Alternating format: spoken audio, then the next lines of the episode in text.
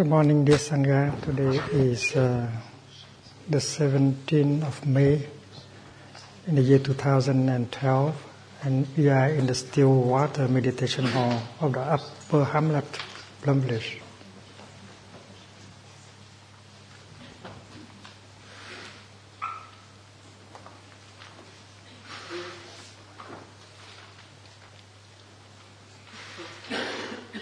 The other day we spoke about um, the path leading to the cessation of uh, ill being.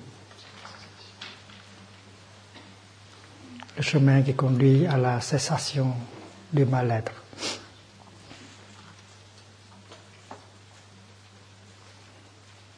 And we know that uh, this path of practice should be seen only if we understand uh, deeply the first uh, noble truth, which is uh, ill being, without uh, a knowledge, without a deep understanding of uh, suffering, you cannot see the path uh, leading to the cessation of suffering. Therefore, our tendency to to try to run away from suffering is not good. Our practice is to, to come home always in order to take care of ourselves and to take care of our ill being. And in order to take care of our suffering, we have to understand it, to listen to it. People of our society does not do not like to do that because um, they're afraid of uh, getting in touch with suffering. They uh, they think it's uh, not pleasant to be in touch with uh, suffering. That is why. Uh, they try to cover up the suffering with uh, consumption we consume uh, internet, we consume music, we consume uh, food, we consume uh, television, anything that can help us uh, not to be in touch with the suffering inside.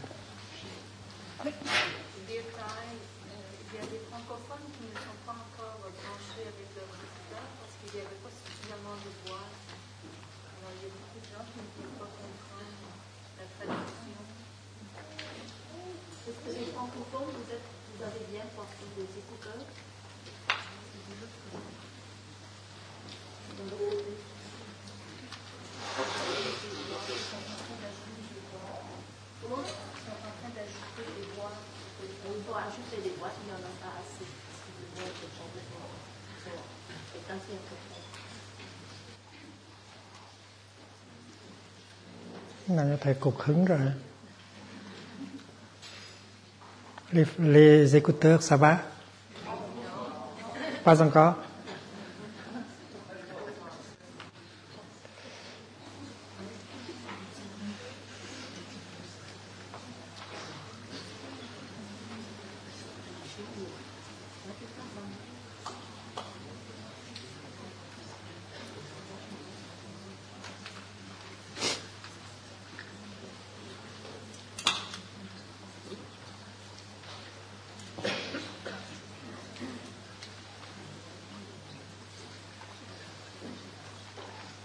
La dernière fois, on a parlé euh, du mal-être et aussi du chemin qui conduit à la cessation du mal-être. Le chemin qui conduit à la cessation du mal-être ne peut être reconnu, reconnu si on possède une connaissance assez profonde sur la nature de la souffrance. Les gens du monde ont peur de la souffrance. Ils cherchent à oublier euh, leur propre souffrance dans la consommation. Donc ils n'ont aucune chance de pouvoir comprendre leur souffrance et de pouvoir euh, voir le chemin qui conduit à la cessation de la souffrance.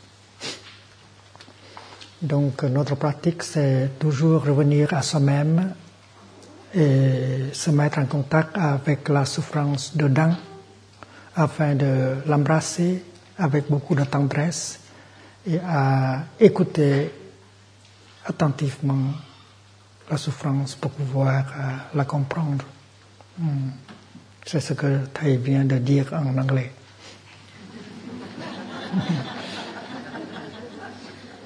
Il a dit aussi que euh, il y a dans le supermarché toutes sortes de choses qu'on puisse euh, utiliser pour pouvoir euh, euh, ignorer, couvrir cette sorte de, sorte de souffrance en nous. Et c'est la pratique de la plupart d'entre nous. Avec la consommation, on cherche à s'évader de soi-même pour ne pas à confronter, à toucher la souffrance en soi-même. Maintenant, les écouteurs, ça va? Pas encore?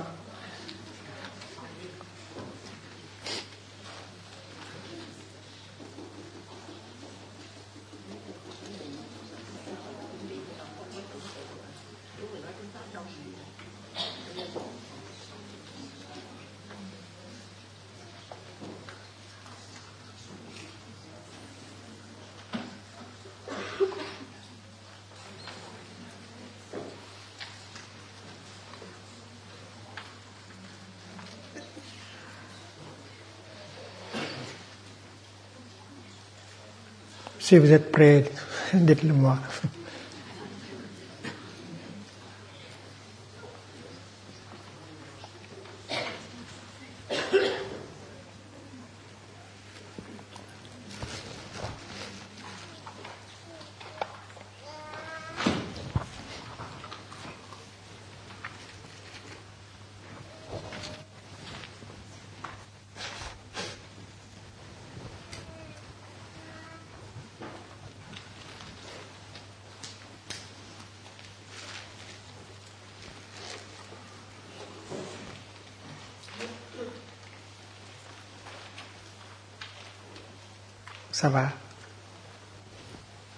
Ça va pas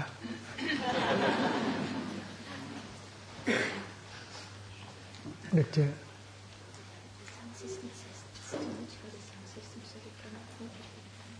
Hmm. The sound system says it's too much for the sound system, so they cannot mix better.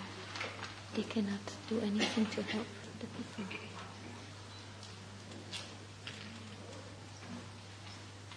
Conclusion? Conclusion? Conclusion.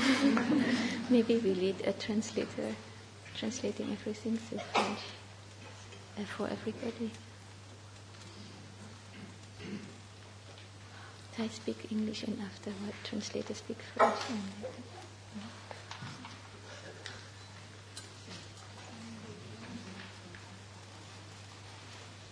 Combien de personnes ont un problème avec le français? Combien de personnes?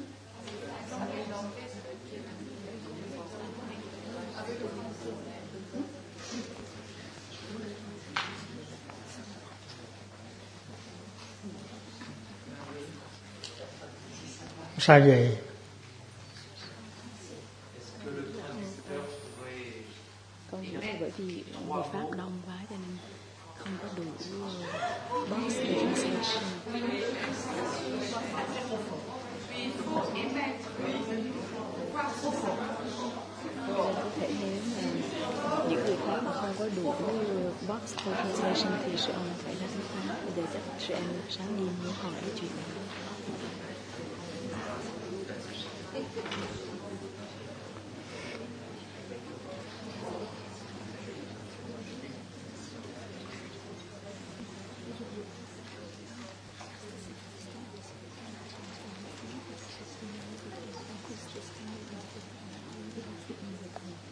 va parler français ou non?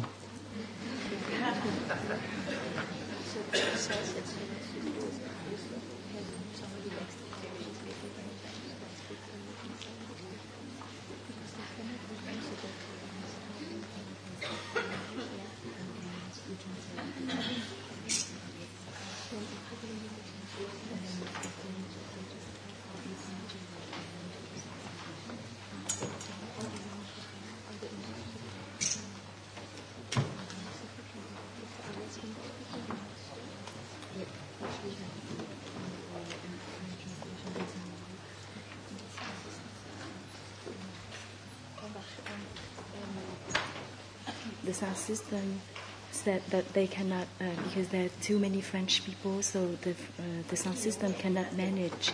So No, not really.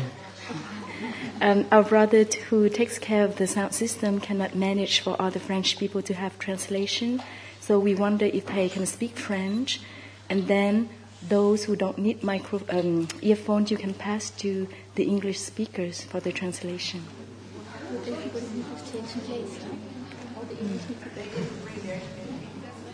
But there's not enough box for translation for French people. So, um, so, uh, so the English speakers who need translation, in case if they speak um, French and then they need to move and have the earphone for the for the English translation. Move to the, this direction. Those who understand English, please raise the hand.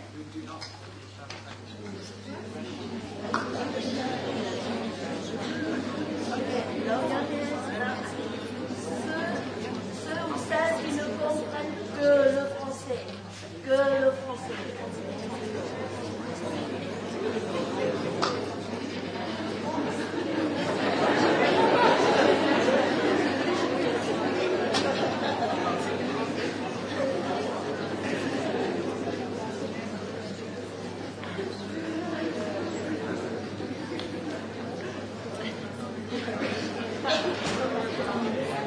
Now there's another way is that those who don't, for the French people who don't have earphones, now they will gather into small groups and our francophone brother and sister will, will translate for them without earphone.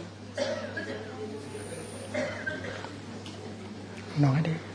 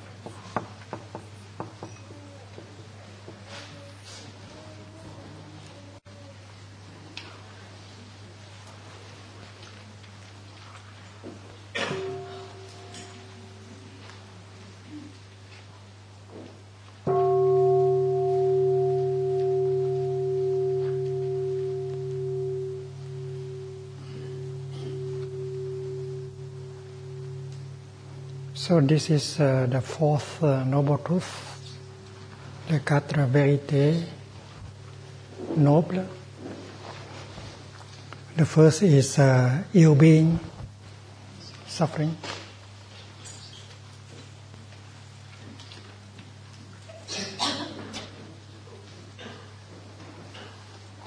And the fourth is uh, the path practice that leads to the cessation of ill being. It means to well being. And what we wanted to remember is that if you do not have a deep understanding of ill being, and then you cannot see the path leading to the cessation of ill being. Therefore, we have to learn how to look deeply into the nature of ill being, how ill being has been made. It means we have to see why ill being has set, settled.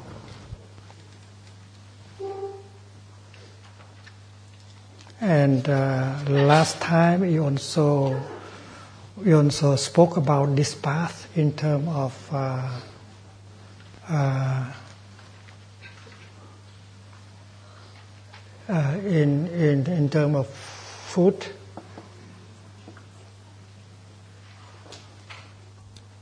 Because uh, that is the way the Buddha described the path also. Because we consume in such a way that uh, suffering has become possible. And the Buddha said that uh, nothing can survive without food. And therefore, uh, your, your suffering also, if uh, it is deprived with food, your suffering will have to, to die, to go away. Uh, your love also needs food to survive. If you do not feed your love, it will die. Your depression also. Your depression is always there because you keep feeding your depression. So if you know the source of nutriment, the source of food that has led to your depression, you just cut off the source of nutriments and then your depression will have to die. Nothing can survive without food. That is what the Buddha said. And that is why we have to look deeply into the nature of our uh, suffering and we see very clearly how that suffering has come to be. That's second noble truth. And then when we understand this, suddenly the four noble truths manifest. We can see very clearly the path leading to the cessation of ill being. It means to cut off that source of nutriment and to begin other source of nutriments. Because happiness, well, well-being needs also food in order to survive. If you have well-being and if you don't know how to feed your well-being, your well-being will die also. So a happy person if she does not know how to uh, to to continue feeding happiness, that happiness will will die also. And uh, and then uh, in the last few days we have uh, learned and discussed much about the path leading to the cessation of ill being, and that path is called uh, the eight practice, the path of eight practice the Noble Eightfold Path. And today would, uh, I would like to, uh, um, to go deeper into the path uh, of uh, healing, the path leading to healing, healing us and healing the world.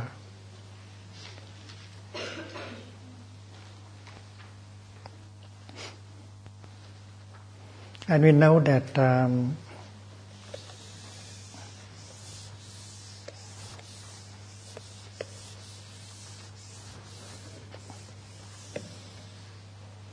that the practice uh,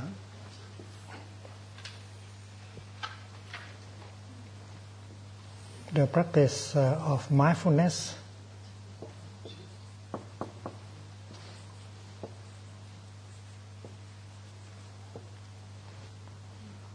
is very crucial. We have been learning about uh, mindful walking, mindful breathing, mindful eating, and so on. Um, our daily practice is to generate the energy of mindfulness in order to to be able to establish ourselves in the present moment, in order to be free from the sorrow, the regret about the past, and the fear, the uncertainty about the future.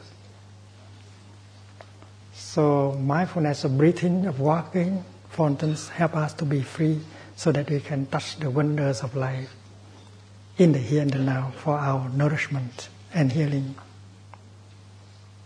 Mindfulness also help us to be there in order to know what is going on in our body, our feelings, our perceptions, our emotions, so that you can handle, you can handle the suffering inside. So mindfulness has two uh, functions. First of all, to get the nourishment that we need, and secondly, to take care of the suffering and to transform it. And a good practitioner should learn these two aspects of the practice, mindfulness. And mindfulness carries within herself the energy of concentration.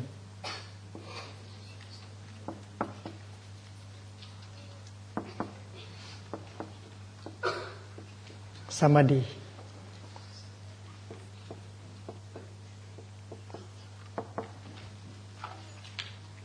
Smrti, Samadhi. And when the energy of mindfulness and concentration are powerful, and then we can we can get a breakthrough. We can touch uh, what we call uh,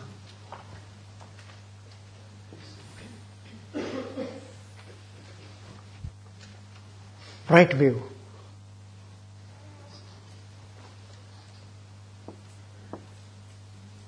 A kind of uh, deep insight. And that, that deep insight can help us heal and help us transform. And sometimes uh, that insight can come very quickly, in a few seconds.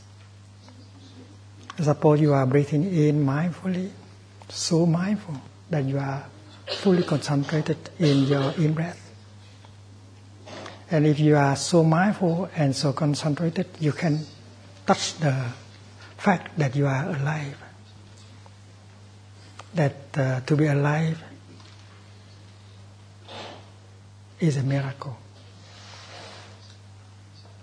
When you breathe in, and you establish yourself in the here and the now, you can you can get that vision, the deep uh, insight that uh, the kingdom of God is uh, there. The pure land of the Buddha is there, available in the here and the now, and you are there alive. That is all the insight. And that insight help you to be joyful, happy, and help you to stop running to look for happiness because happiness is already possible in the here and the now. So that insight is not something very far away. It can be obtained right away when you practice mindfulness and concentration. But you need some training. And the training uh, can be pleasant. If the training, if the practice is not pleasant, it's not good practice. You should not suffer when you breathe in, breathe out. You, not, you should not suffer when you practice mindful walking or mindful eating. So the practice should be should be pleasant in order for the healing and the transformation be possible. We don't have to suffer because of the practice. That is what we uh, we talk, uh, we spoke about uh, last time. So, my, right mindfulness and right concentration bring about right view. A right view is a kind of uh, wisdom, is a kind of insight that has the power to liberate, to heal. And these are three kinds of energies that are generated by the practice. If you are a good practitioner, you always generate these three kinds of energy smriti,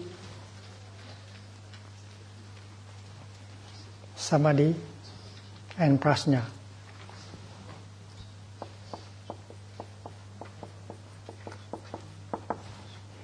And you look at this logo, you see these three words in Sanskrit. Smriti is mindfulness, samadhi is concentration, and prajna is right view, the perfect understanding.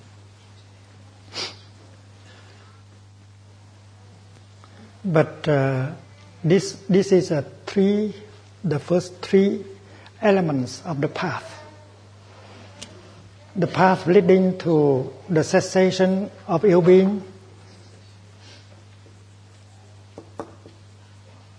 has eight uh, elements. And these are the first three elements of the path.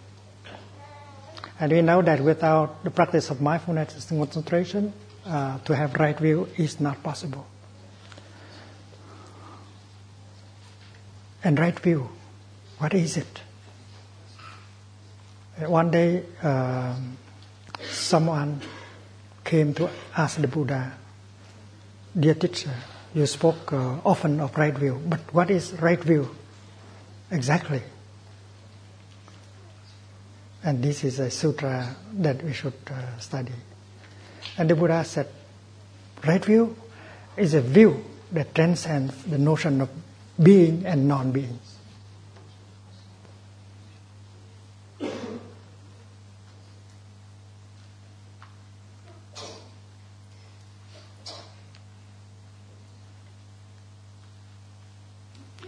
And for that uh, insight, we have to practice uh, looking very deeply in order to get the insight of of uh, of uh, no birth, no death, no being, no non-being.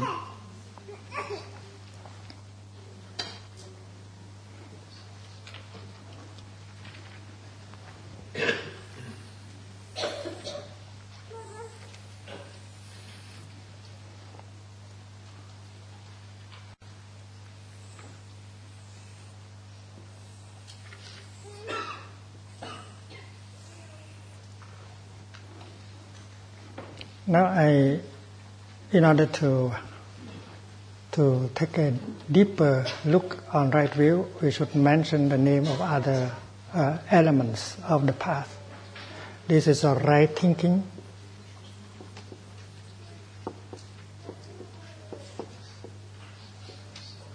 This is right speech.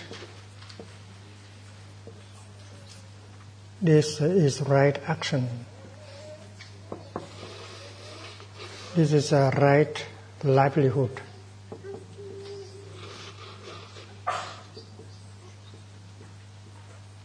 And this is a right uh, diligence.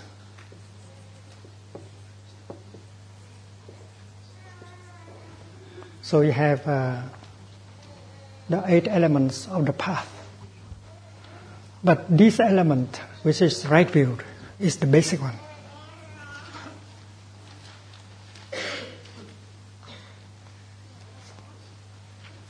And uh, right thinking is based on right view. If right thinking does not be, uh, reflect right view, it's not right thinking, it's a wrong thinking. Right speech also should reflect right view, otherwise it is not right speech. The same is true with right action, right livelihood, right diligence, right mindfulness, and right concentration. Because there are mindfulness that are not right. You focus your attention on the things that uh, that are too negative, and you can be carried away. Concentration also, there should be right concentration. Uh, you should have a good practice because there is a good meditation practice and bad meditation practice that do not reflect uh, right view. So the path leading to the cessation of ill being, which is the Buddhist path, the path recommended by the Buddha,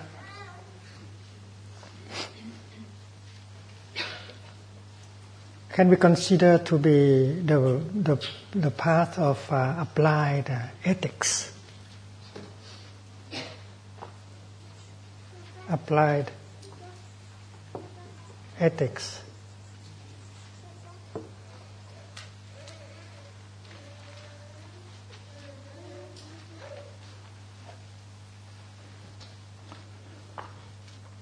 Not ethics as theory, but it is ethics as practice, because only the practice can lead to transformation and healing.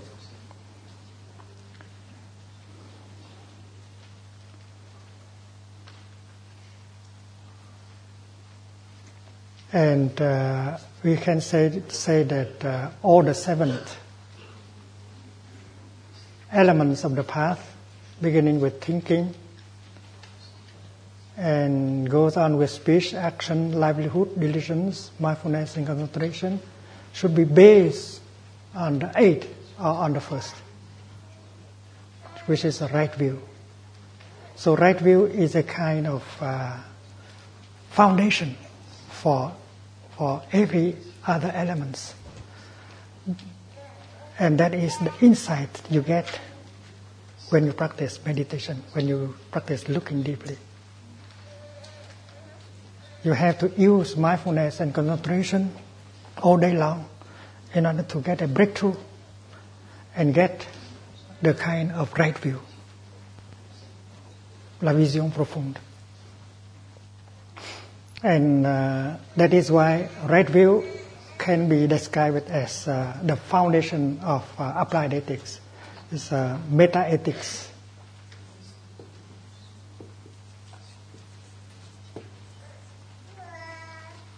the metaphysical ground of uh, of uh, of uh, Buddhist ethics.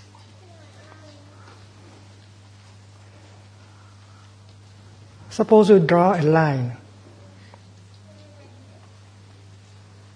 flow from left to right, representing time.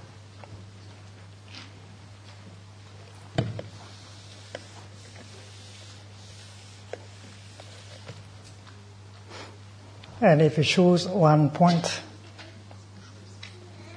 to be our birth, and since uh, we have uh, chosen one point in time as our the moment of our birth, every one of us has a birth certificate.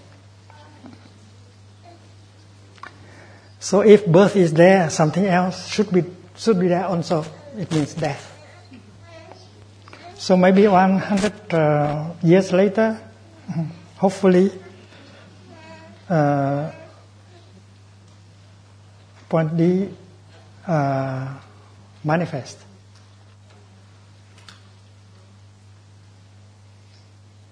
So in our way of thinking, our way of thinking we begin to exist here. And when we come to point D, we cease to exist. That is uh, the way we think with our uh, brain. Most of us. We think that to be born means from the realm of non being, you, be, you pass into the realm of being. And to die means from the realm of being, you pass into the realm of non being. That is the way people think. And the Buddha qualified this kind of thinking as wrong thinking. It does not uh, reflect right view.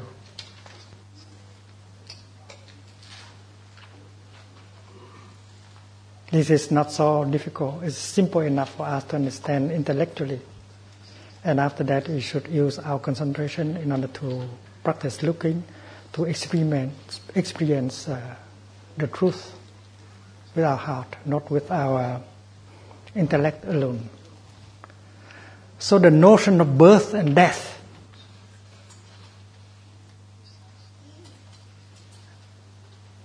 is linked the notion of being and non-being.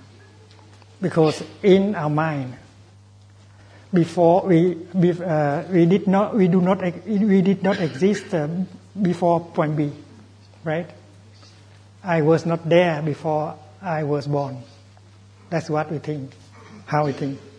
So this section from B backward, we, we, we call it uh, non-being le non-être.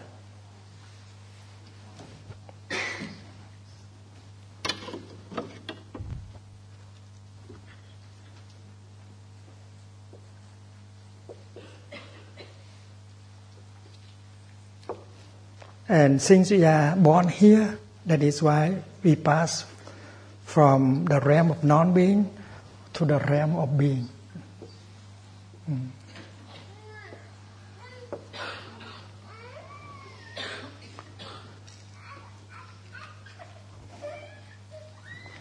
And our definition is of birth is that from the realm of non-being you pass into the realm of being. And then you continue to be until you arrive at point D. And you believe that after point D you you no longer exist. You pass you has you have passed from the realm of being into the realm of non-being. Again.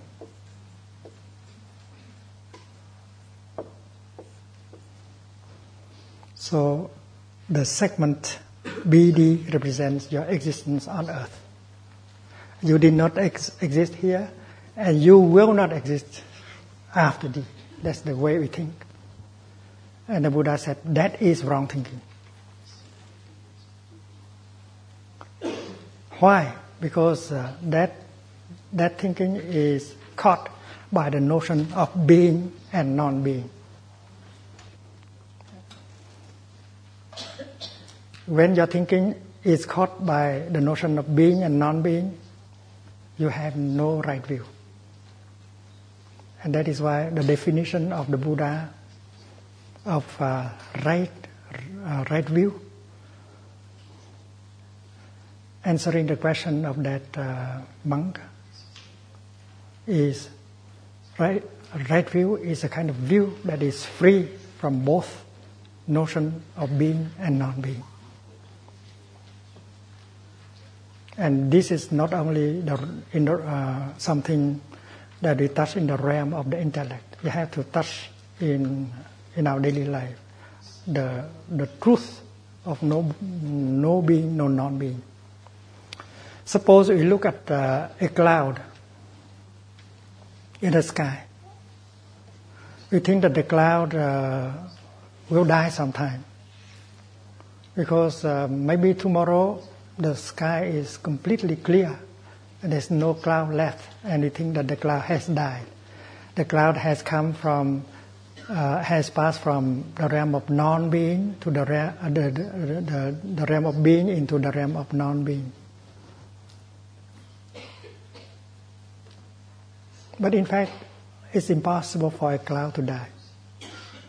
A cloud can become rain or snow or things like that. But a cloud can never become nothing.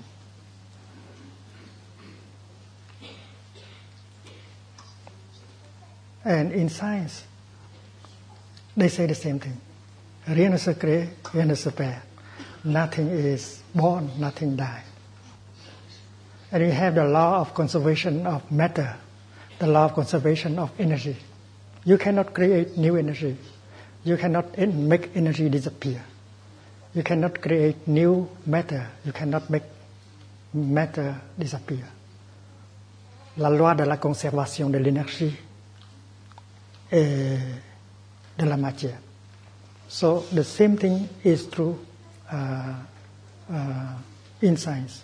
That's a good science. In science, it's possible for, for us to learn and touch the truth of uh, no birth and no death, no being and no non-being. What about uh, the birth of a cloud? Can we give the cloud a birth certificate? Looking deeply, it means meditation. When you look deeply, you see that before becoming a cloud, the cloud had been something else. A cloud hasn't come from nothing.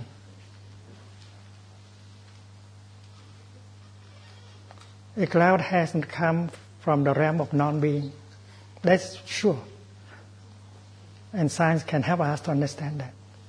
In this meditation hall, there is uh, air and there is uh, uh, vapor, water vapor. And the cloud is here, although we don't see uh, the cloud. But there is a cloud here. And that cloud is made by all of us. We are breathing in and we are breathing out. And we create that uh, vapor dome, uh, water vapor in the air. And it needs some cold, some uh, cold atmosphere in order to, to manifest as a cloud. So uh, if you look deeply into a cloud, we see that uh, before manifesting as a cloud, a cloud had been something like the water in the ocean, the heat uh, generated by the sun, and so on.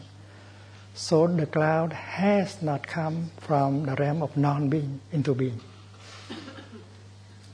When she, when she manifests herself as uh, a cloud, that is only a continuation, not a beginning.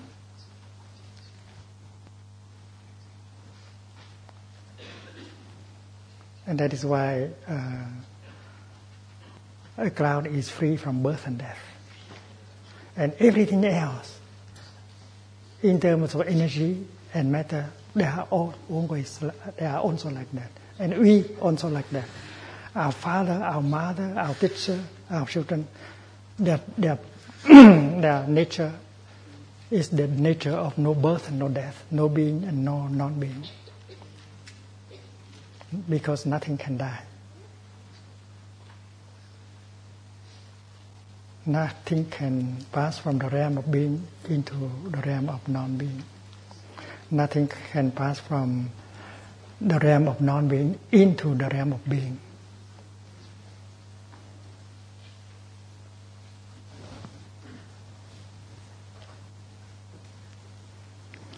So the Buddha has said very simply and clearly that right view is a, is a view that is free from the notion of being and non-being.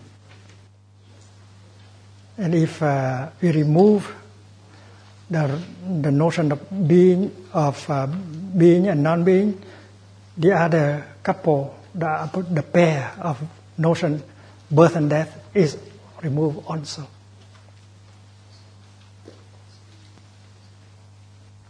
So in uh, in this teaching, uh, to be or not to be, that is not a question. uh, when you say, when you ask the question as whether God exists or not, you are wasting your time because you try to to prove that uh, God belongs to the realm of being. But if God is the is God belongs to the realm, the, there is a theologian who said that God is the ground of being. He's caught in the notion of being. That is a German uh, theologian, uh, Paul Tillich. He said that God is the ground of being. But you may like to ask the question that if God is the ground of being, who will be the ground of non being? So God is not everything. So in principle, we have to, in principle, we have to say that God transcends both the notion of being and non-being. You cannot ascribe notions like being and non-being to the ultimate like God.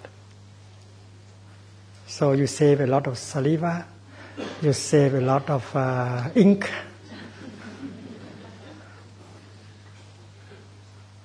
Because uh, by practicing looking deeply, you are capable of removing and the notion of birth and death and the notion of being and non-being.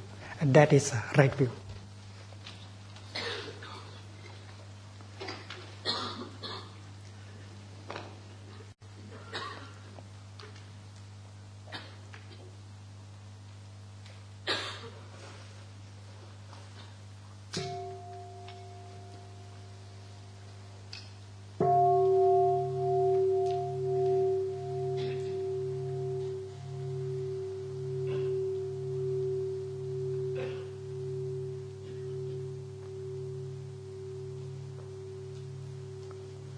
Buddha was not a philosopher. He's a practitioner. And he has very skillful means in order to help us to get rid slowly of the notion of being and non-being, birth and death. Very skillful teacher. Suppose we look at this uh, flower. We say that flower is that flower exists, we are sure that this flower exists. And this flower begins, um, belong to the realm of being. We are quite sure that this flower is there. It belongs to the realm of being. But that is the beginning. The Buddha proposed that we look deeply into the, the nature of the flower. And looking deeply is meditation. It is mindfulness, concentration, and insight. When you look into the flower, what do you see? You see only non-flower elements.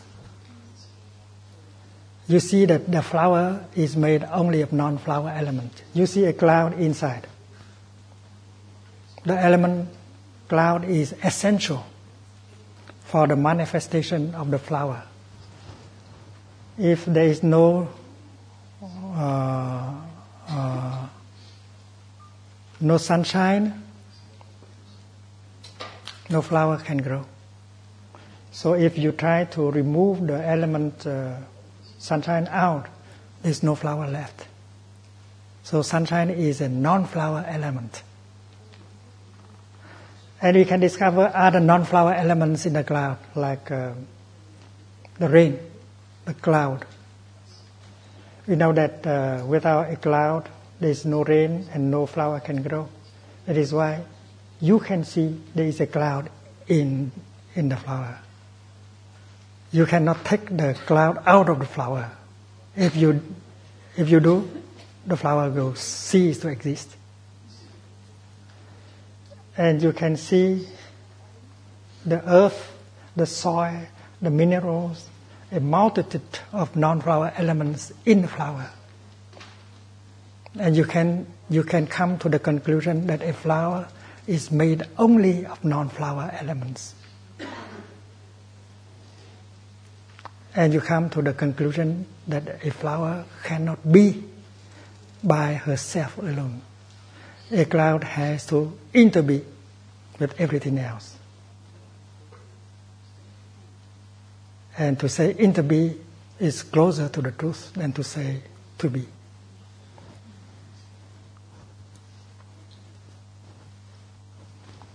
To be means to interbe.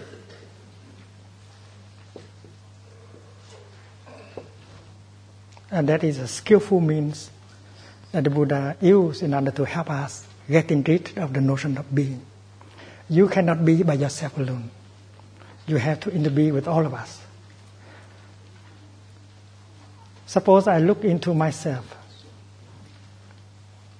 and I see I am made only of non me elements. I see my father inside, my mother inside, my grandfather, my grandmother, my ancestors, and my culture, my uh, education, the food I eat, everything, every element is called non-me elements. And if you remove all that from me, I vanish. So I am made of non-me elements. And in the Buddhist tradition, we can say that a Buddha is made only of non-Buddha elements. And Buddhism is made of non-Buddhist element, non-Buddha ele- and non-Buddhism elements. And when when you are able to see that, you are free. You are free even from the Buddha. You are free even from Buddhism.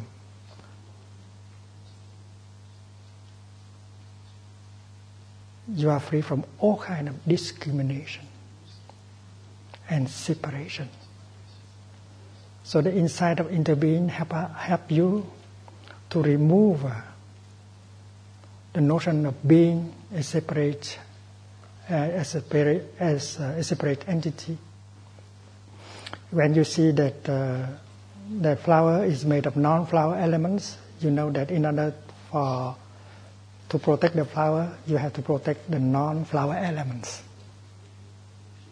When you look at uh, man as a species on the earth, you know that in order to protect man, you have to protect, protect the non-man elements, namely the vegetable, the mineral, and the animal. So this is uh, the teaching of deep ecology. You don't discriminate anymore. You see everything is in everything else. Everything inter-is with everything else. There's no separation, and that is right view. So right view is a view that is free from notions of birth and death, of being and non-being, of a self, a separate self.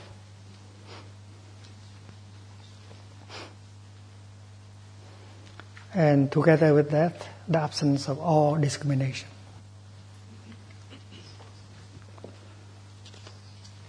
We already discussed about uh, the nature of interbeing of the right and the left.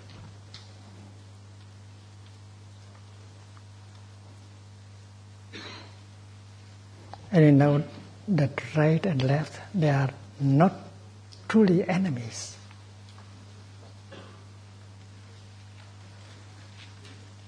The right has to base on the left in order to be, and the left has to base on the right in order to be. If you remove the right, the left disappear. If you remove the left, the right disappear.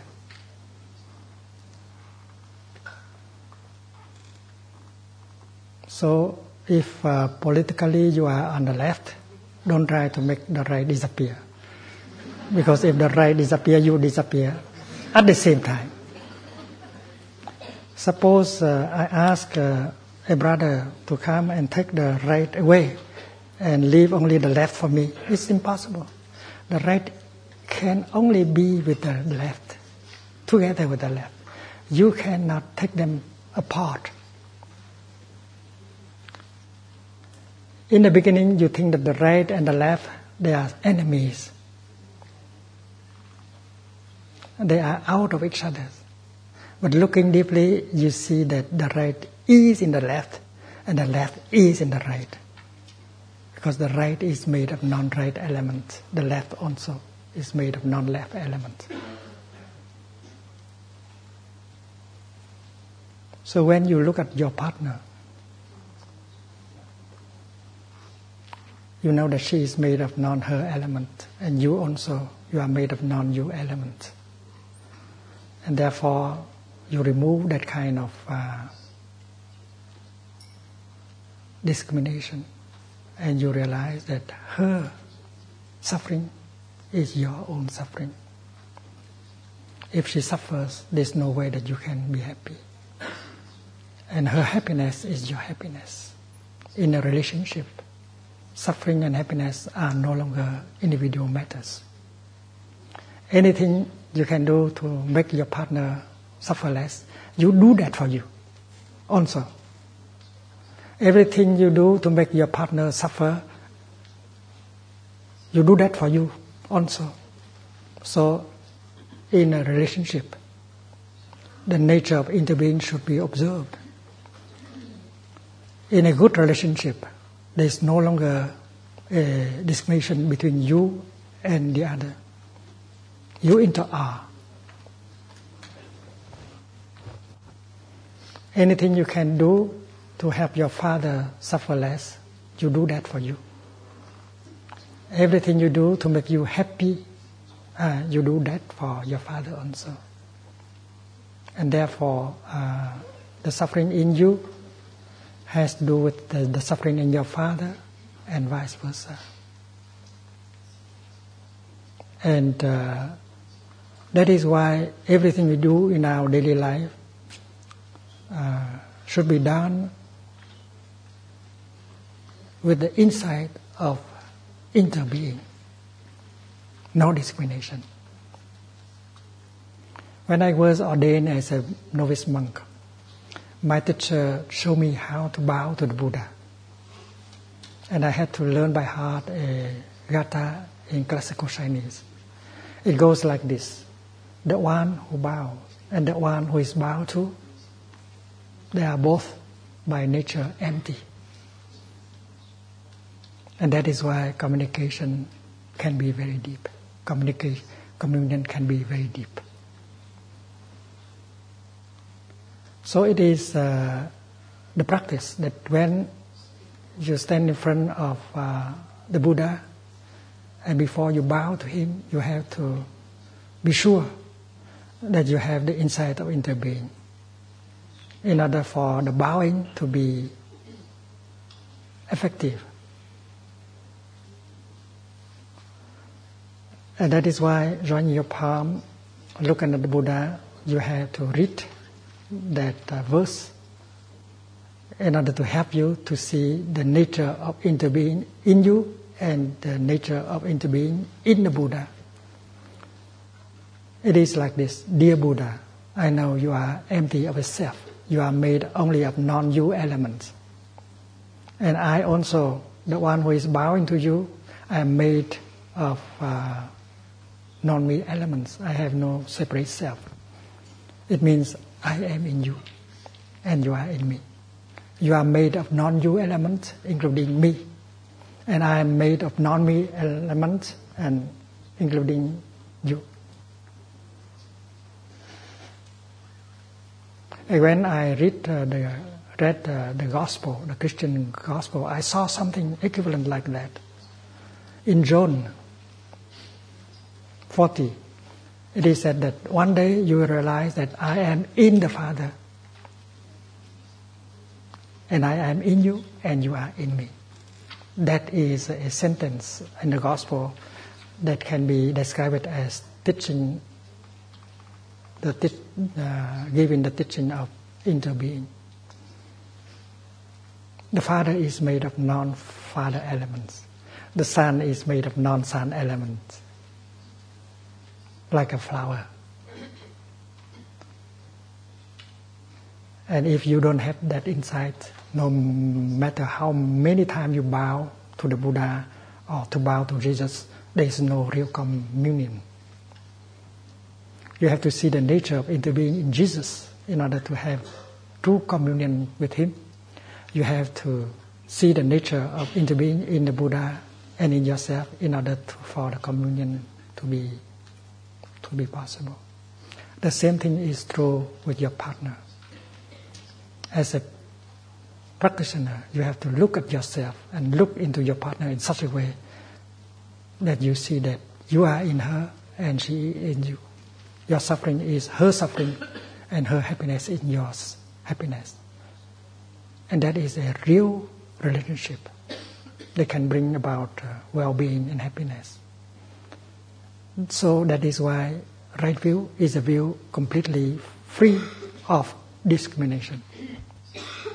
Discrimination, separation bring a lot of suffering to our world. And that is why the kind of vision that help us getting rid of discrimination is the foundation of, of, of, of, of the path, of the noble path. Suppose you produce a thought, and if that thought does not reflect the spirit, the insight of interbeing,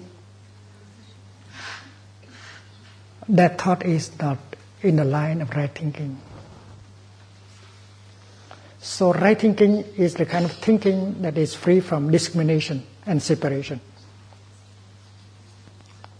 And if uh, it is free from discrimination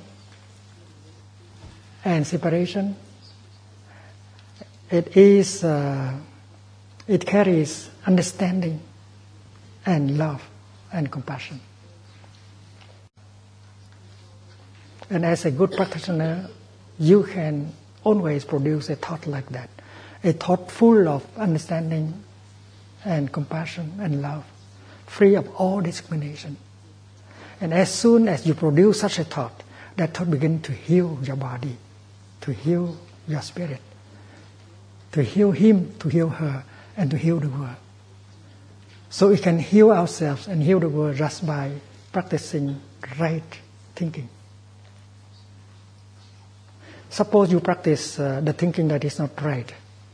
You produce a thought that is, full, is full of hate and despair. And such a thought is very destructive. It destroys your body, destroys your mind, it destroys the world.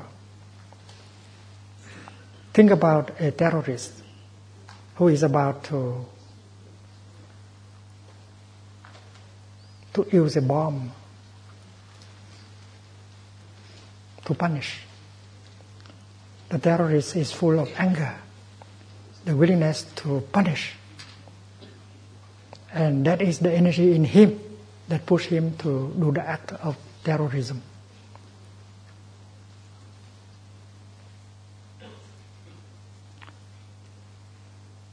Uh, he he tried to punish, he tried to make suffer, people suffer because he discriminates.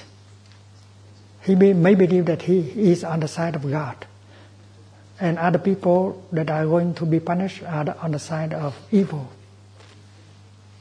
And that that act of terrorism is based on wrong thinking because wrong thinking is possible when the, in, the inside of interbeing is not there. So wrong thinking means thinking the kind of thinking that carries uh, the energy of despair, anger, can destroy yourself, can lead you to commit suicide. And that is why a good practitioner train herself to think in such a way that every thought she produces can be healing for her body and for the world. And you can heal the world just by right thinking. And you can only practice right thinking if uh, you have right view. And if you want to have right view, you have to practice mindfulness and right concentration. When you eat, when you walk, when you look at things, when you look into a cloud, if you have mindfulness and concentration, you can discover the nature of interbeing in the cloud. You can see the nature of no birth and no death in the cloud. You do not uh, qualify the cloud as being and non-being, because uh, being and non-being both uh, are notions that cannot be applied to anything, including a cloud. If you think that you will live until the moment when you disappear together, there is nothing left, that is wrong thinking. And this is uh, meditation, looking deeply to get rid of notions of being and non-being, birth and death.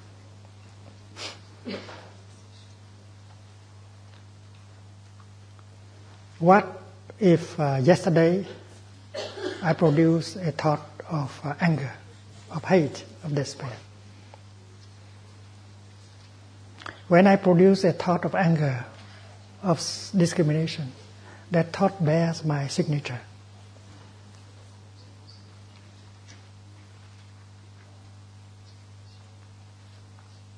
And that thought is always there. And it will continue to, to, to cause a chain reaction. So it's very important not to produce a thought of anger and fear and despair and discrimination. That's not good for ourselves because we are continued by our, our thought. We are we are, con- we are continued by what we think, what we say, and what we do. In one day, we can produce a lot of thoughts. We can say a lot of things, and we can do a lot of things. And all these things carry our signatures, and that is our continuation. And when your body disintegrates, you continue always with. Uh, your thought, your speech, and your action, because nothing die. Nothing can can pass into the realm of non-being.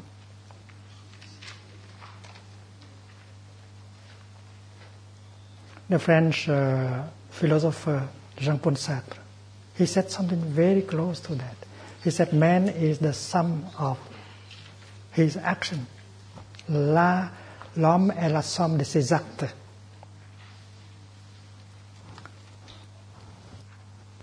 And that is right.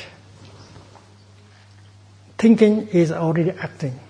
Speaking is also acting. And using your body to do things is also acting. So, Laksyung.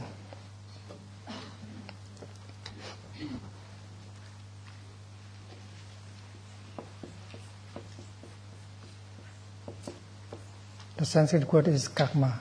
Karma means action.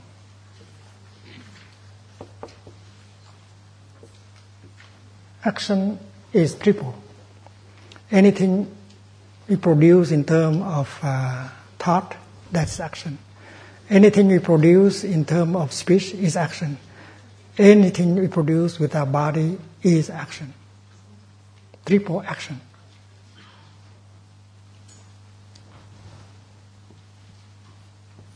And anything you produce in terms of action carries our signature. And that is our continuation. Suppose you look in up the sky and you see a cloud. Maybe half the cloud has already become rain. And looking from up there, the cloud see half of uh, herself flowing as a, a stream of water. So he know that uh, that half of him has not died, half of him continues in another in another form, which is uh, water. Nothing is lost. Anything that you produce in terms of thinking, speaking, and acting continue you in the future. You are responsible for your action and uh, retribution you cannot escape. What if uh, yesterday you produced a thought of hate and anger? It is already there. It begins to harm you and harm the world. Now, if you are a good practitioner, you sit down and you establish yourself in the present moment and you produce a thought of an opposite nature. You you produce a thought of non-discrimination, of forgiveness, forgive, uh, forgiveness, of compassion. You produce a thought that is exactly the opposite of the thought of yesterday. And you can do that with, with right view. And if you are able to produce a thought of compassion, non-recognition like that, that thought will be able to neutralize the thought that you produced yesterday. You can delete it by another action. And that is why we have the power over the past. And we have the power over the future if we know how to make good use of the present moment. In the present moment, we should be able to produce right thinking, right speech, and right action. That is our continuation. To say that after the dissolution of this body, we no longer exist is wrong view. If uh, any scientist saying that, he's not a good scientist. There's a good, there's a good science and bad science. In good science, we learn also that nothing is born, nothing died.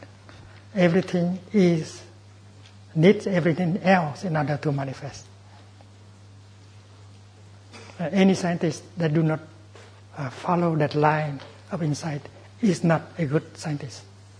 Any Buddhist that does not follow that line of thinking is not a good Buddhist.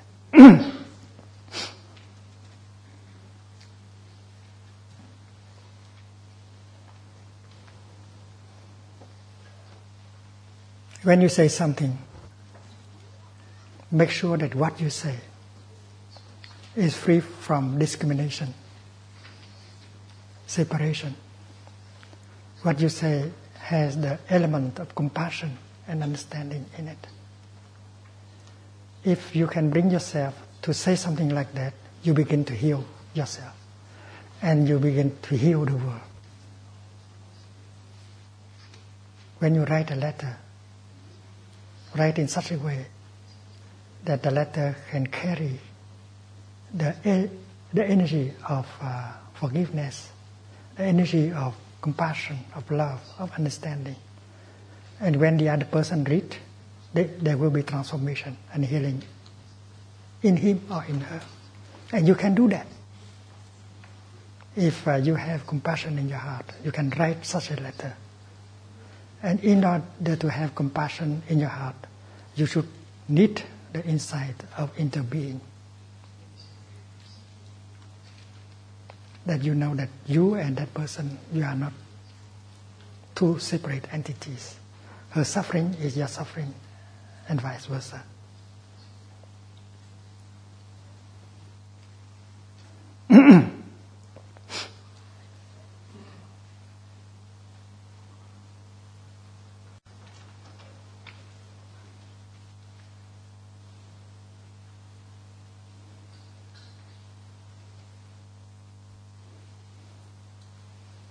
in the five mindfulness training, there is a training that has to do with right speech and deep listening.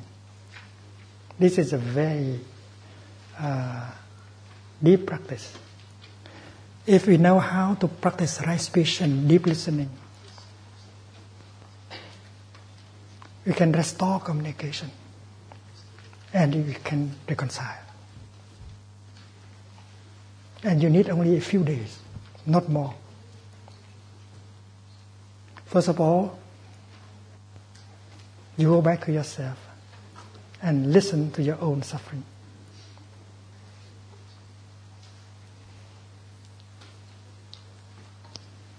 Your suffering carries within itself the suffering of your father, your mother, the suffering of your ancestors. And your suffering also reflects the suffering of your partner and the suffering of the world. That is why you have to go back to yourself and get in touch with the suffering inside and try to understand. If you understand your suffering, you will understand the suffering of your father, your mother, your ancestors. And you will understand the suffering of your partner. And you no longer say that uh, your suffering has been created by, by him or by her.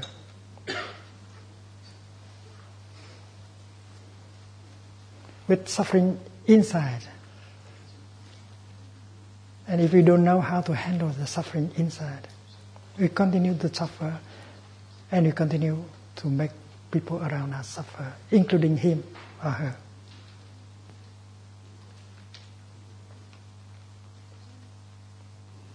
And the other person will think that her suffering is caused by you alone. Usually we think that our suffering is caused by the other person. We are not responsible for our suffering. But in us there is discrimination, anger, wrong views that give rise to a lot of suffering.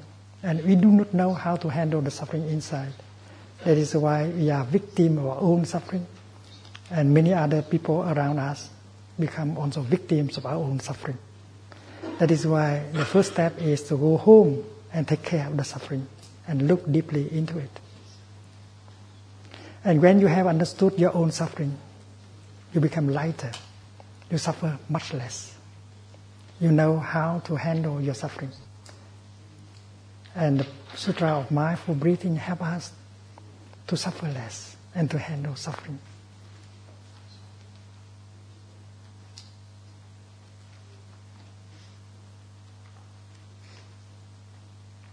We have to learn the first exercise of mindful breathing, the second exercise of mindful breathing, the third, the fourth.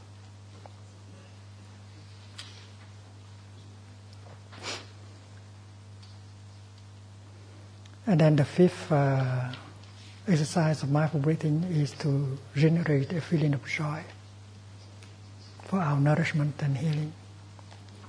The sixth is to produce a feeling of uh, happiness. The seventh is to recognize a feeling of pain, a feeling, a painful emotion.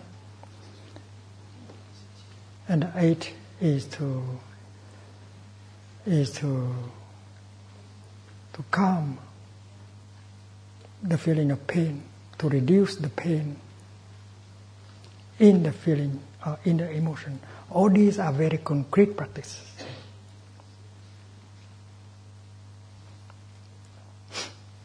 And when you are able to suffer less, when you are able to have uh, understanding and compassion in you, and then you are in a situation where you can help the other person. When you look at him or at her, you can see the suffering and understand the suffering in him or in her more easily because you have understood your own suffering. And when you see the suffering in him or in her, compassion arises in your heart. And you no longer want to blame and to punish him or her. Forgiveness is possible.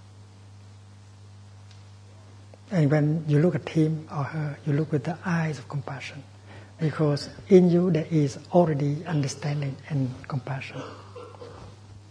You have understanding and compassion for yourself.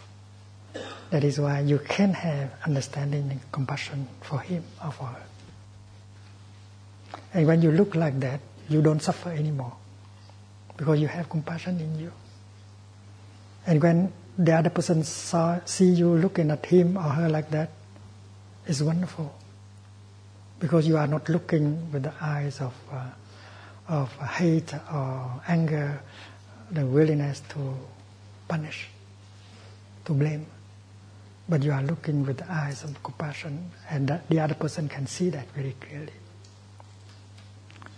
and you do not have the willingness to punish anymore. In fact, now you have a willingness to do something or to say something in order to help him, help her to suffer less. And that is the practice of right speech. You can go to him and say, My dear, I know you have suffered a lot in the last few years.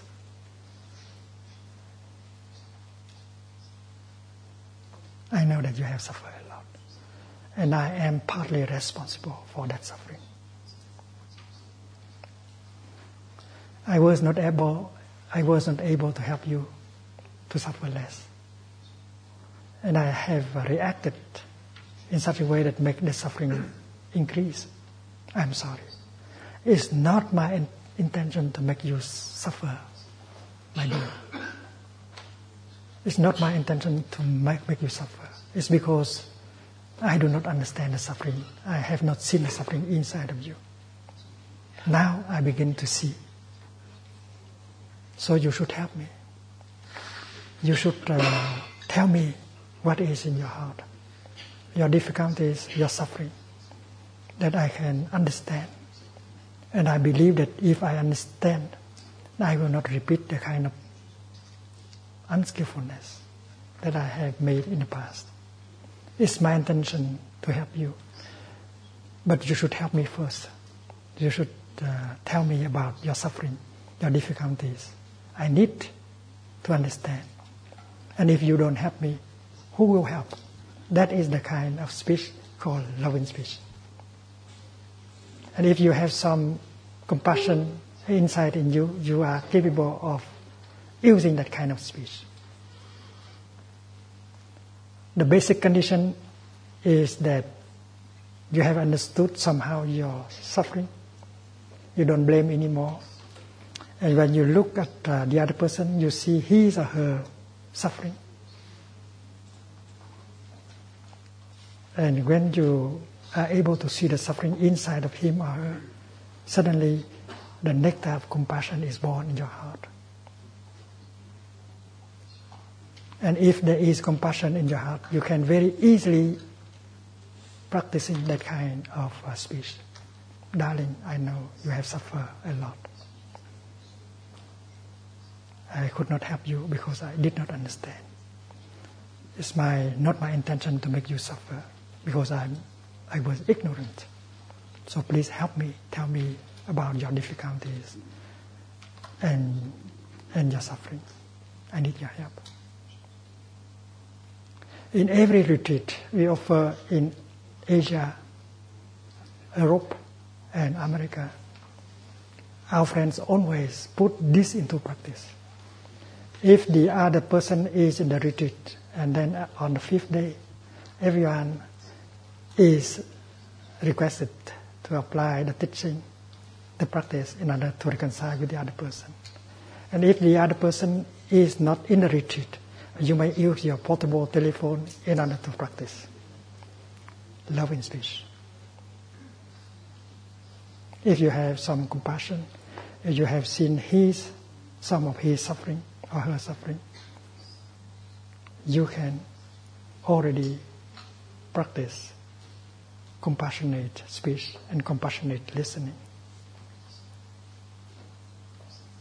And when the other person begin uh, hear that for the first time,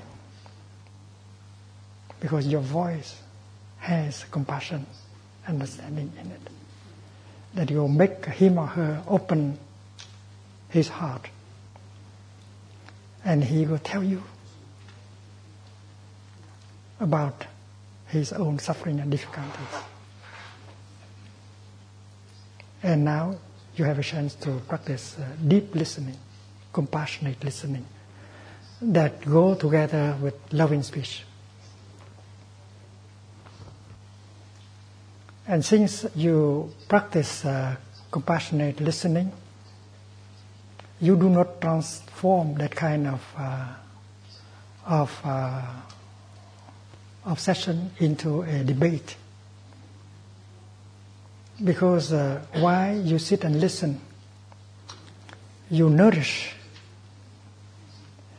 you preserve the energy of compassion in your heart. You tell yourself, I listen to him like this with only one purpose to help him or her to suffer less. And you breathe in and mm, and breathe out, and you listen. And you are protected by the energy of compassion. That is called mindfulness of compassion. You just breathe in and out mindfully and remind yourself that listening like this, you only have one purpose to give him a chance to speak out and to suffer less. If you do like that, compassion is always there. And what the other person say will not touch off the irritation, the anger in you because you are protected by the energy of compassion. Because when they say things, they, what they say might be full of uh, uh, blames, wrong perceptions, accusations, and that can touch off irritation and anger in you very easily, and you are no longer capable of listening because you are not protected by compassion. That is why, if you want to listen, you have to be armed with compassion. And that easy enough to practice. I listen to him, I listen to her with only one purpose to help him or her to suffer less. That is why when he he he he say when he say wrong things, uh, he has a lot of uh, misunderstanding, wrong perceptions. I will not interrupt him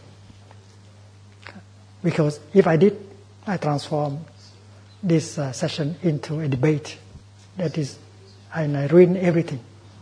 So I continue to listen. I say, poor uh, fellow, he, he, he is full of wrong perception, but I will not interrupt him, him or her right now. There will be plenty of time in the future. In three days, I may offer him some information so that he can correct his perception, but not now. But that is called the practice of compassionate listening. And you act like a bodhisattva Avalokiteshvara. You can be with, uh, with compassion in your heart, you become the, the bodhisattva.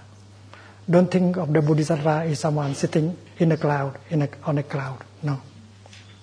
Wherever there is compassion and understanding, the bodhisattva is there. The bodhisattva of deep listening is in you.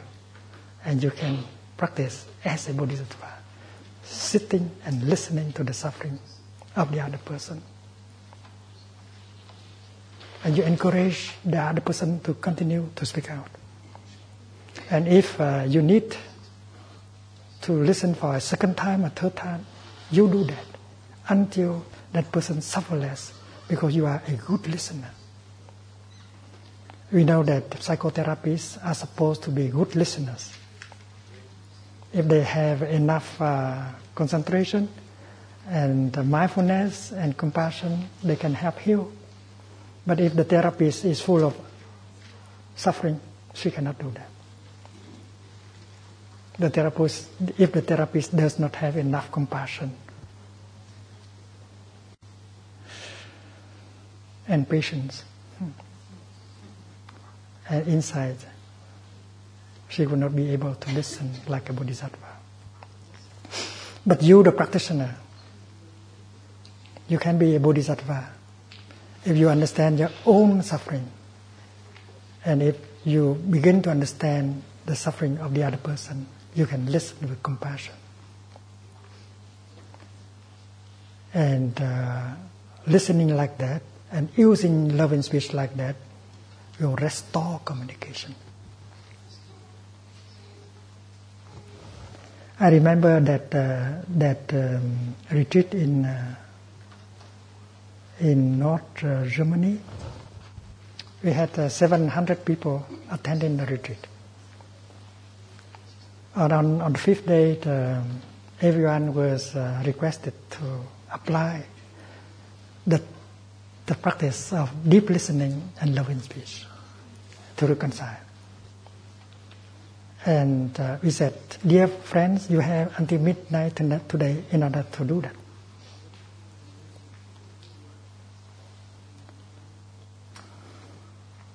The next day, uh, four German gentlemen came to me and reported that the night before they had used uh, the telephone to practice deep listening and loving speech.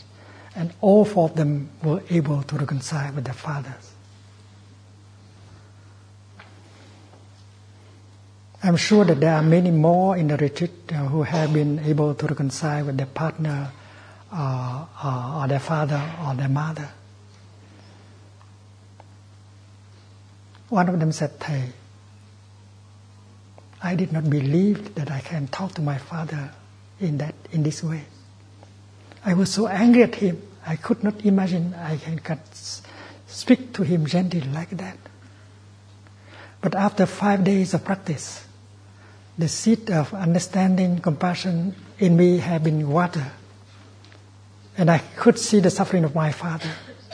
And that's why when I called him up, I was able to, to speak uh, with that kind of language. I said, Daddy, I know you have suffered many, many years. I could not help you, and I may have made the situation worse. I'm sorry.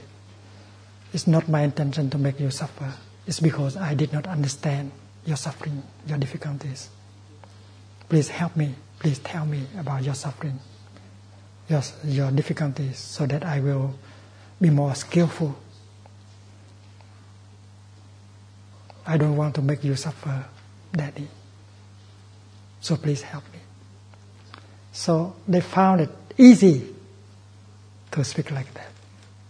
And the other person opened his heart right away. And in the space of one hour, one hour and a half, they reconciled. So the miracle of reconciliation can take place with this practice of deep listening and loving speech. After a few days of practice, we are on our fourth day, right? Or fifth day of the retreat. And we should be able to do that tonight.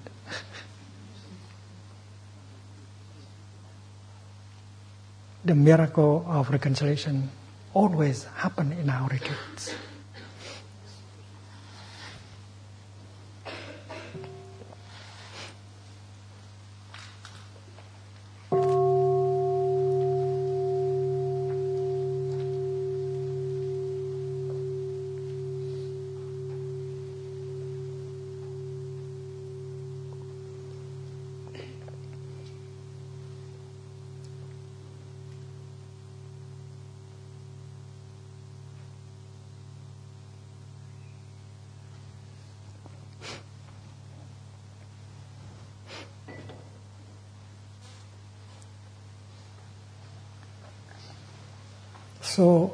We have uh, listened to uh, the presentation of the five mindfulness trainings.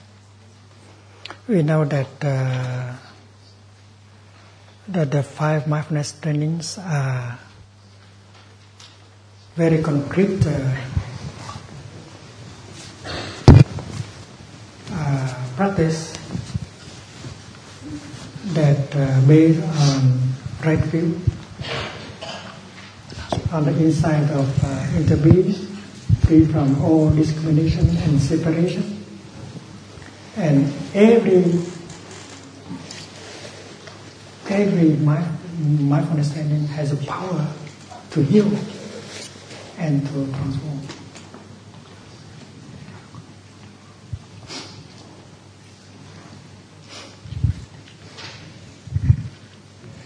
Right action include uh, the practice of uh, of uh, mindful consumption.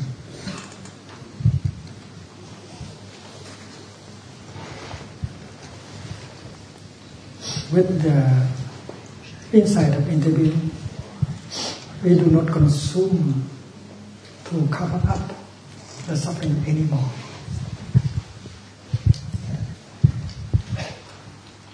Instead, we consume in order to heal and to nourish. When you turn on your television, you consume.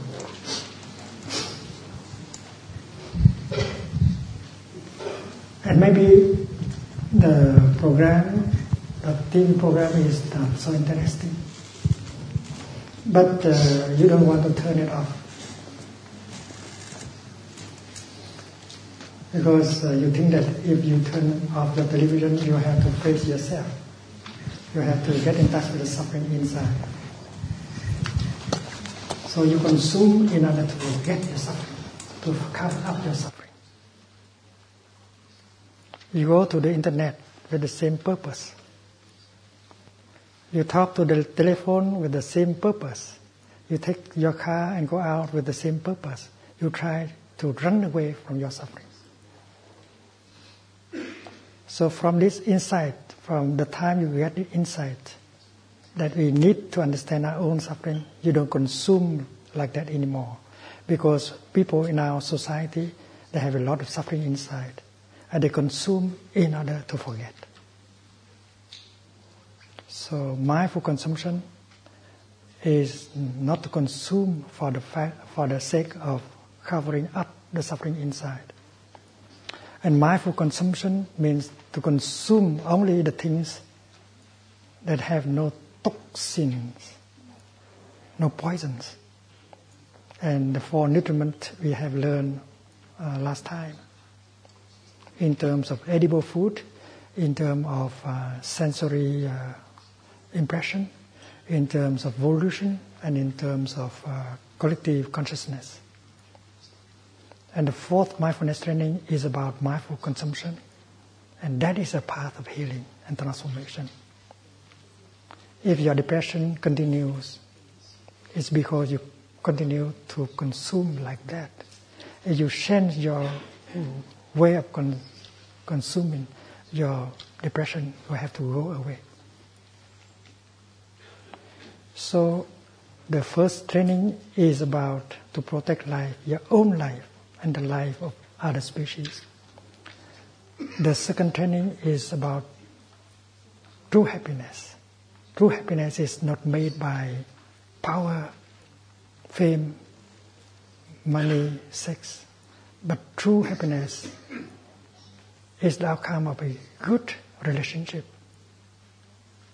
understanding, and love. True happiness is the capacity to be in the here and the now in order to enjoy the wonders of life that are available in the here and the now. The kingdom of God is now or never. The pure land of the Buddha is now or never. And for me, for people like myself, the kingdom of God is on earth. And you, your body, is part of the kingdom of God. It's a wonder, your body. The cloud, the flower, the river, all are wonders of life. And all of them belong to the kingdom of God. And also your suffering on, belong to the kingdom of God. Because if you know how to handle suffering, suffering will bring about understanding and love the Four Noble Truths tell us that we can make good use of suffering in order to produce understanding and compassion. A good understanding of suffering will bring about uh, compassion and love. And that is the second uh, mindful, uh, uh mindfulness training, true happiness. And the third is about true love. Sexual desire is and, and love, they are two different things.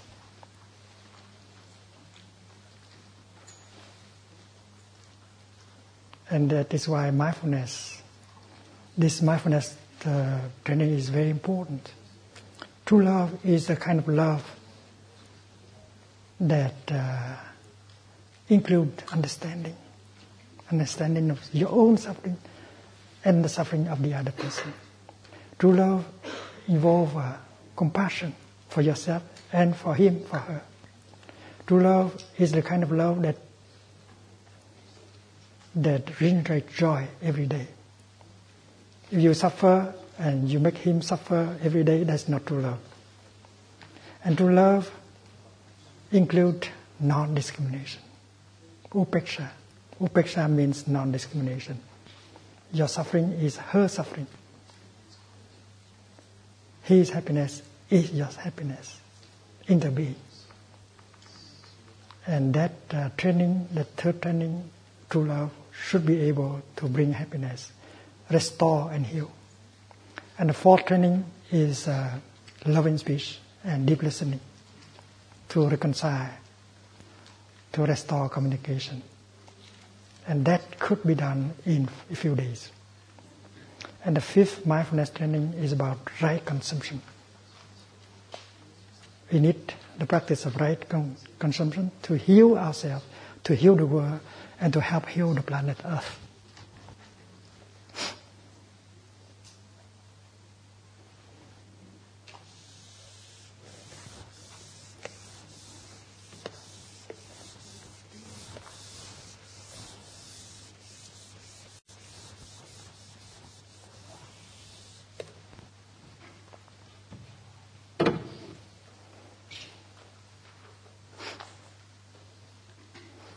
You should remember that everything you produce in terms of uh, thought, speech, and action bear our signature, and that is our continuation. So be very careful not to produce uh, thoughts in the line of wrong thinking. There should be no discrimination and no separation here. There should be compassion, understanding here in order for your thinking to be right thinking. And if you have right thinking, your speech will be right, your action will be right. And you can assure a beautiful continuation. Up to you. Karma is a kind of um, saving account. Every thought you produce will be in the account. Everything you say is in the account. And it's you who, who is going to, to get that retribution. And that is why we have to be sure that we, also, you only produce good thought and good speech and good action for the sake of a, a better continuation.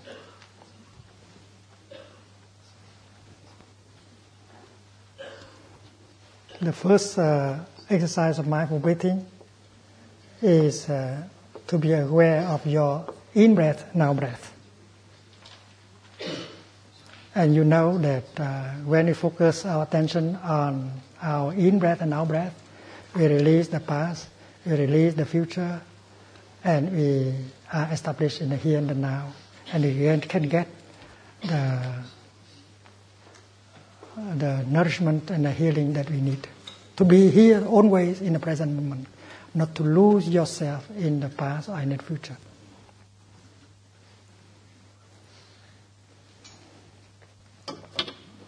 The second exercise is to follow your in breath and out breath. Breathing in, I follow my in breath all the way through. Breathing out, I follow my out breath all the way through. And you can get a lot of pleasure following your breath. And in that time, during that time, you are free. You are free from the past, the future, and your projects. All are healing and nourishing. The third exercise is to be aware of your body. Breathing in, I am aware of my body. And when your mind is back with your body, you are truly in the here and the now. And breathing can help bring your mind home to your body so that you can be truly alive at every moment. Each uh, in breath, each out breath is an act of re- resurrection. You are alive again. And uh, the fourth exercise is to calm the body, to release the tension in your body. When you breathe in and out mindfully, you allow the tension in your body to be released, and you feel better. And you prevent uh, many kinds of diseases.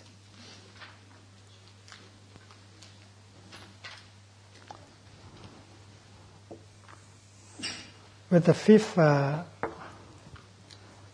exercise of mindful breathing, you generate joy.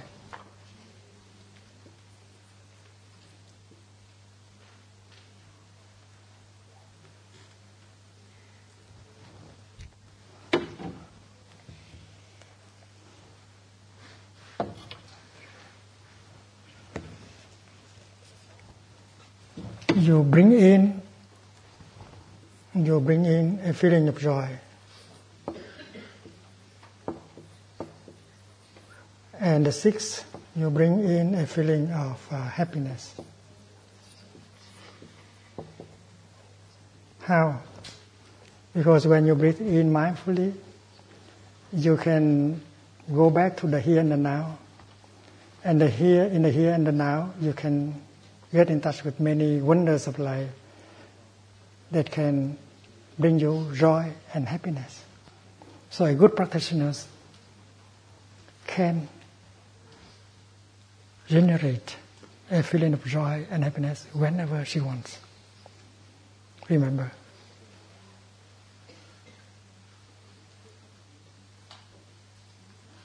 For your for our nourishment and healing.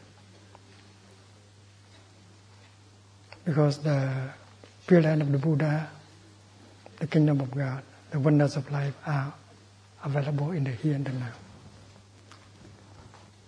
The seventh is to recognize a painful feeling, a painful emotion.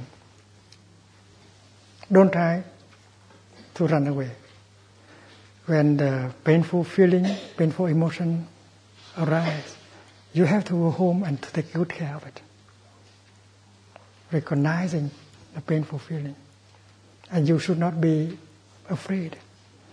Because if you know the practice of mindful breathing, mindful walking, you can have enough of uh, the energy of mindfulness and concentration, and you are strong enough in order to go home and take care of the suffering inside.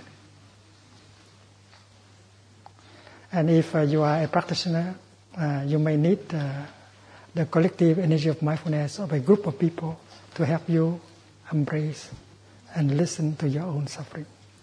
And that is why we have to organize the practice. We should organize a group of practitioners so that you can help each other, and especially to help the beginners. But uh, when we are strong enough in generating the energy of mindfulness and concentration, alone we can very well recognize, embrace our anger, our suffering, and calm it down. And the eighth exercise is to calm the pain or the emotion. Because a good practitioner has to knows how to handle suffering. She knows how to handle happiness. She knows how to handle suffering. And that is why we should learn about the Sutra of Mindful Breathing We should master the practice and you should use, make good use of the practice in our everyday life. And we should not be afraid of suffering anymore because we know with our practice we can handle suffering.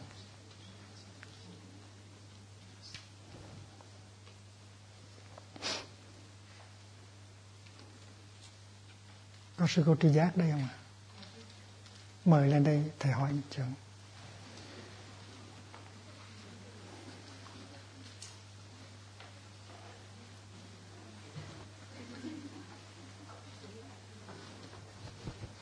có cái túi của thầy đó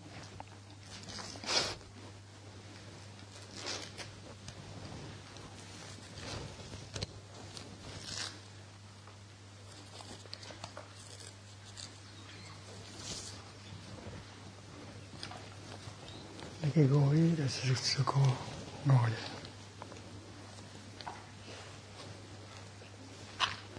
quỳ xuống đây hướng về thầy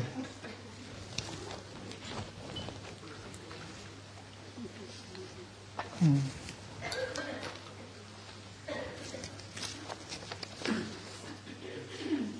Dear Sangha, uh, ten, ten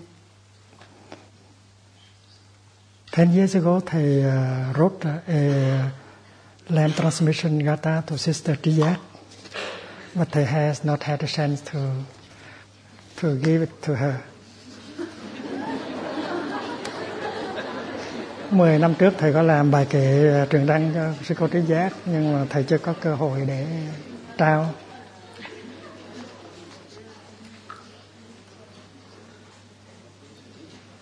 hôm nay thầy sẽ trao cho cho cô sư cô trí giác có có làm ra hai bài hai bài kệ trường đăng she also submitted uh, two gathas of uh, insight The first one không một, không hai, chẳng phải ba. Tìm đâu lẫn quẩn, khó thoát ra. Chỉ bằng dừng lại, cười ha hả, trời trăng mây nước, ta với ta. It's not one, not uh, a different one. It's not three.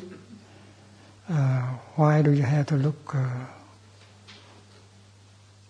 and you find it difficult to get out, the best thing is to stop and laugh and realize that uh, the sun, the moon, the cloud, and the water is there, and I am with myself.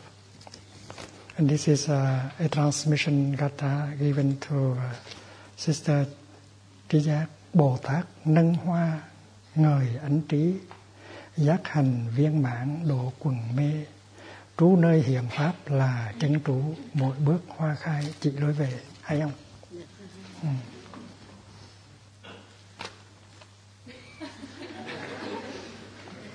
Thì không có cái đèn kia thì nó phải cần cái đèn này.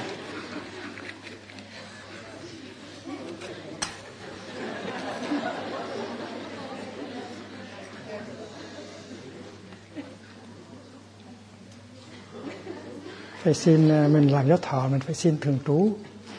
Mình đừng có làm khách tăng hoài ừ. à, phải vâng theo tăng thân. Cho như vậy mới hay đang chút nữa nó sẽ sáng thế ừ.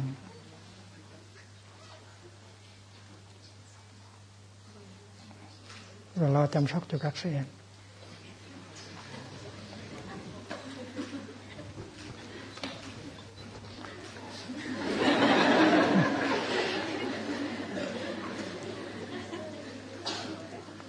we have a walking meditation to the Sengha temple and have picnic down there.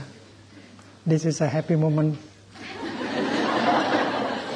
À, lát nữa đi lại buộc ha. À, lên trên à, Phật đường lại buộc ba lại đi cho mình giỏi. Ừ. À, thầy pháp à, pháp hữu sẽ sẽ làm cái à, làm cái điệp trường đăng sau ha.